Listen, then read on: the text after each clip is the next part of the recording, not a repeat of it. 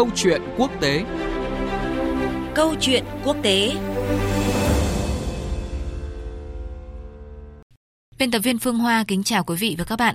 Liên tục trong vòng hơn một tháng qua đã xảy ra các vụ tấn công vào tàu chở dầu tại khu vực vùng vịnh.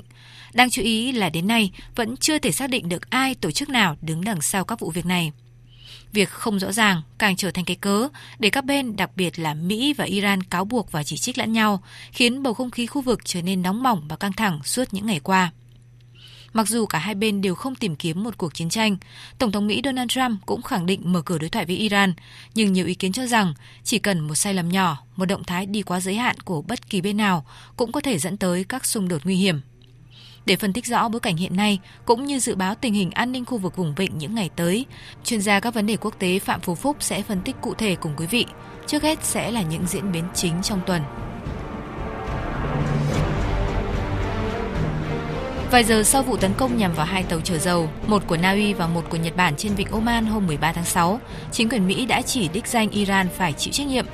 Theo Tổng thống Donald Trump, qua phân tích những hình ảnh ghi lại được của Bộ Tư lệnh Trung tâm Mỹ, có thể nhận định, ngay sau vụ tấn công, Iran đã tìm cách thu hồi lại một quả ngư lôi chưa kịp phát nổ trên một trong số hai tàu chở dầu bị tấn công. Chính Iran đã thực hiện vụ tấn công. Các bạn đã nhìn thấy tàu của Iran đang tìm cách gỡ thủy lôi và điều đó đã nói lên tất cả. Tôi đoán rằng một trong số thủy lôi không phát nổ và có lẽ về cơ bản Iran đã thực hiện vụ này.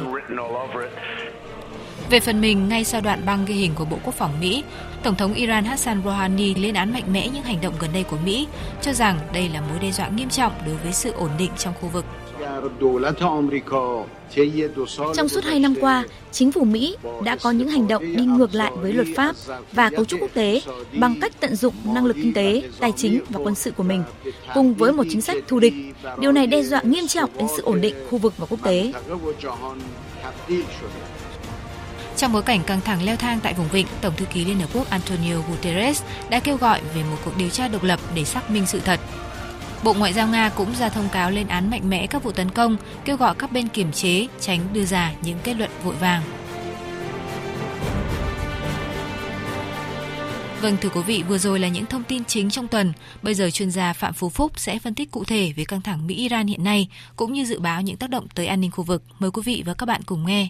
À, xin chào ông Phạm Phú Phúc ạ. Vâng, tôi xin kính chào quý vị khán giả của Đài Tiếng nói Việt Nam và biên tập viên Phương Hoa. À, vâng thưa ông có thể nói đây là vụ tấn công tàu thứ hai trong vòng hơn một tháng qua tại khu vực vùng vịnh và có thể nói đều là nguồn cơn cho những cái căng thẳng giữa Mỹ và Iran thời gian qua.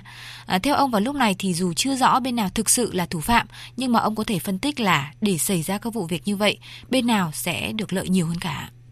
Vâng xin kính thưa quý vị đúng như biên tập viên Phương Hoa vừa nói đây là lần thứ hai xảy ra các cái vụ tấn công vào tàu chở dầu ở khu vực vùng vịnh.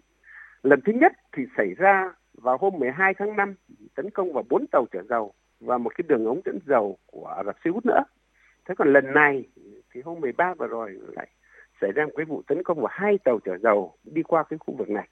Thế thì đầu tiên chúng ta phải nói rằng hai cái lần tấn công như thế thì nó làm cho cái tình hình vùng vịnh mà cụ thể hơn là cái quan hệ giữa Mỹ với Iran bị đẩy lên ở mức cực kỳ căng thẳng. Thậm chí đây đó người ta đã nói rằng cuộc chiến tranh đã gõ cửa cả Mỹ, cả Iran và tất cả các quốc gia trong khu vực này. Thế thì chưa nói đến cái việc ai là thủ phạm cái vụ tấn công thứ nhất và thứ hai này. Nhưng mà giờ ta đặt trả lời với câu hỏi là ai được lợi cụ thể là cái vụ tấn công mới nhất này. Thế thì đầu tiên chúng ta nói về Mỹ. Thì Mỹ có được lợi được cái là có cái cớ để buộc Iran. Và nếu như mà xảy ra một cái cuộc chiến tranh do Mỹ khơi mào thì Mỹ có đấy là cái cớ để Mỹ khơi mào. Thế còn với Iran, ai đó tấn công chúng ta hãy dừng lại, chưa bàn tới. Nhưng mà Iran bị Mỹ nghi là chủ mưu tấn công cái vụ này thì Iran thì được lợi là nếu như mà thế thì Iran có đủ sức mạnh để tấn công vào bất cứ một cái tàu chở dầu nào đi qua vùng này. Nhưng mà trên thực tế theo tôi thì không phải cả Mỹ và cả Iran đều không chủ động làm cái việc này, đều không phải là những người chủ mưu. Dạ. Thế thì giờ cái vấn đề còn lại là có một ai đấy sẽ được lợi. Thì theo tôi, cái lực lượng được lợi nhất là lực lượng thù địch với Iran. Còn có thân với Mỹ hay không thì đấy là cái chuyện khác. Nhưng mà thù địch với Iran muốn rằng Mỹ mở một cái cuộc tấn công vào Iran chúng ta hiểu rằng ở đấy có rất nhiều phe phái khác nhau một số quốc gia thù địch với Iran muốn rằng Mỹ tấn công Iran trong cái dịp này thì từ đấy chúng ta suy ra rằng chính cái lực lượng ấy là lực lượng được lợi sau khi hai tàu chở dầu bị tấn công hôm 13 tháng 6 vừa qua. Vâng. vâng. Như ông vừa phân tích thì đến nay thì vẫn chưa thể biết rõ được là đâu là thủ phạm của vụ tấn công, đúng không ạ? Đúng như vậy. Vâng ạ. À, tuy nhiên về phía Mỹ thì có thể nói là chính quyền Tổng thống Trump có thể nhân cái cơ hội này là vừa bày tỏ là cái sức ép đối với Iran cũng như là mở cửa đối thoại, tức là vừa răn đe vừa mềm mỏng đấy ạ. Vậy thì theo vâng. ông cái chiến lược của Tổng thống Trump như vậy đối với Iran thì liệu là có tác dụng hay không trong cái bối cảnh hiện nay ạ? Vâng, kính thưa quý vị là người theo dõi tương đối sát cái tình hình khu vực Trung Đông và Iran cũng như Mỹ thì tôi xin phép nói như thế này. Thực tế quan hệ Mỹ-Iran từ năm 1979 tới nay, tức là từ khi ở Iran xảy ra cái cuộc cách mạng Hồi giáo, dẫn đến là cái quan hệ Mỹ với Iran bị băng giá. Đến thời điểm hiện tại thì Mỹ luôn luôn dùng cái chính sách là gây sức ép, răn đe tối đa với Iran.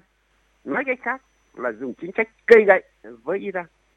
Nhưng mà gần đây, như biên tập viên Phương Hoa vừa nói, là Mỹ có một có những cái động thái mềm dẻo cụ thể như là tổng thống Mỹ Donald Trump nói là sẵn sàng đối thoại đi ra mặc dù tình hình đang căng thẳng như thế thì nghĩa là cái gì nghĩa đấy là cái củ cà rốt thì lịch sử và thực tế từ năm 79 tới nay cho tôi thấy rằng cả cây gậy Mỹ cũng không thành công và cả củ cà rốt Mỹ cũng không đưa được Iran về phía mình.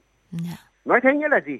Nghĩa là Mỹ dân đe bao nhiêu thì Iran cũng chứng tỏ sức mạnh mình bấy nhiêu mà Mỹ không dám một cái bước mạnh hơn nghĩa là răn đe đáo để hơn hay là tấn công quân sự vào Iran là Mỹ không dám. Thế còn cái củ cà rốt thì chính đại giáo chủ Iran, nhà lãnh tụ tối cao của Iran là đại giáo chủ Ayatollah Ali Khamenei vừa mới nói cách đây vài hôm với thủ tướng Nhật Bản rằng người Iran không đối thoại với Mỹ, không tin Mỹ, không đối thoại với Mỹ bởi vì coi Mỹ là một cái bên đối thoại không chân thành. Yeah. Thế thì nghĩa là gì nghĩa là cái cái củ cà rốt hay nói như biên tập viên phương hoa nói là cái sự mềm dẻo của mỹ cụ thể là của tổng thống mỹ donald trump đối với iran cũng không thành công và vâng. Vậy trong cái bối cảnh mà dường như là hai bên chưa thể nhượng bộ lẫn nhau như vậy thì ông dự báo như thế nào về những cái tình hình tiếp theo? À, liệu là có có một cái kịch bản chiến tranh như dư luận lo ngại hay không và nếu có thì an ninh khu vực sẽ đứng trước những kịch bản nào ạ?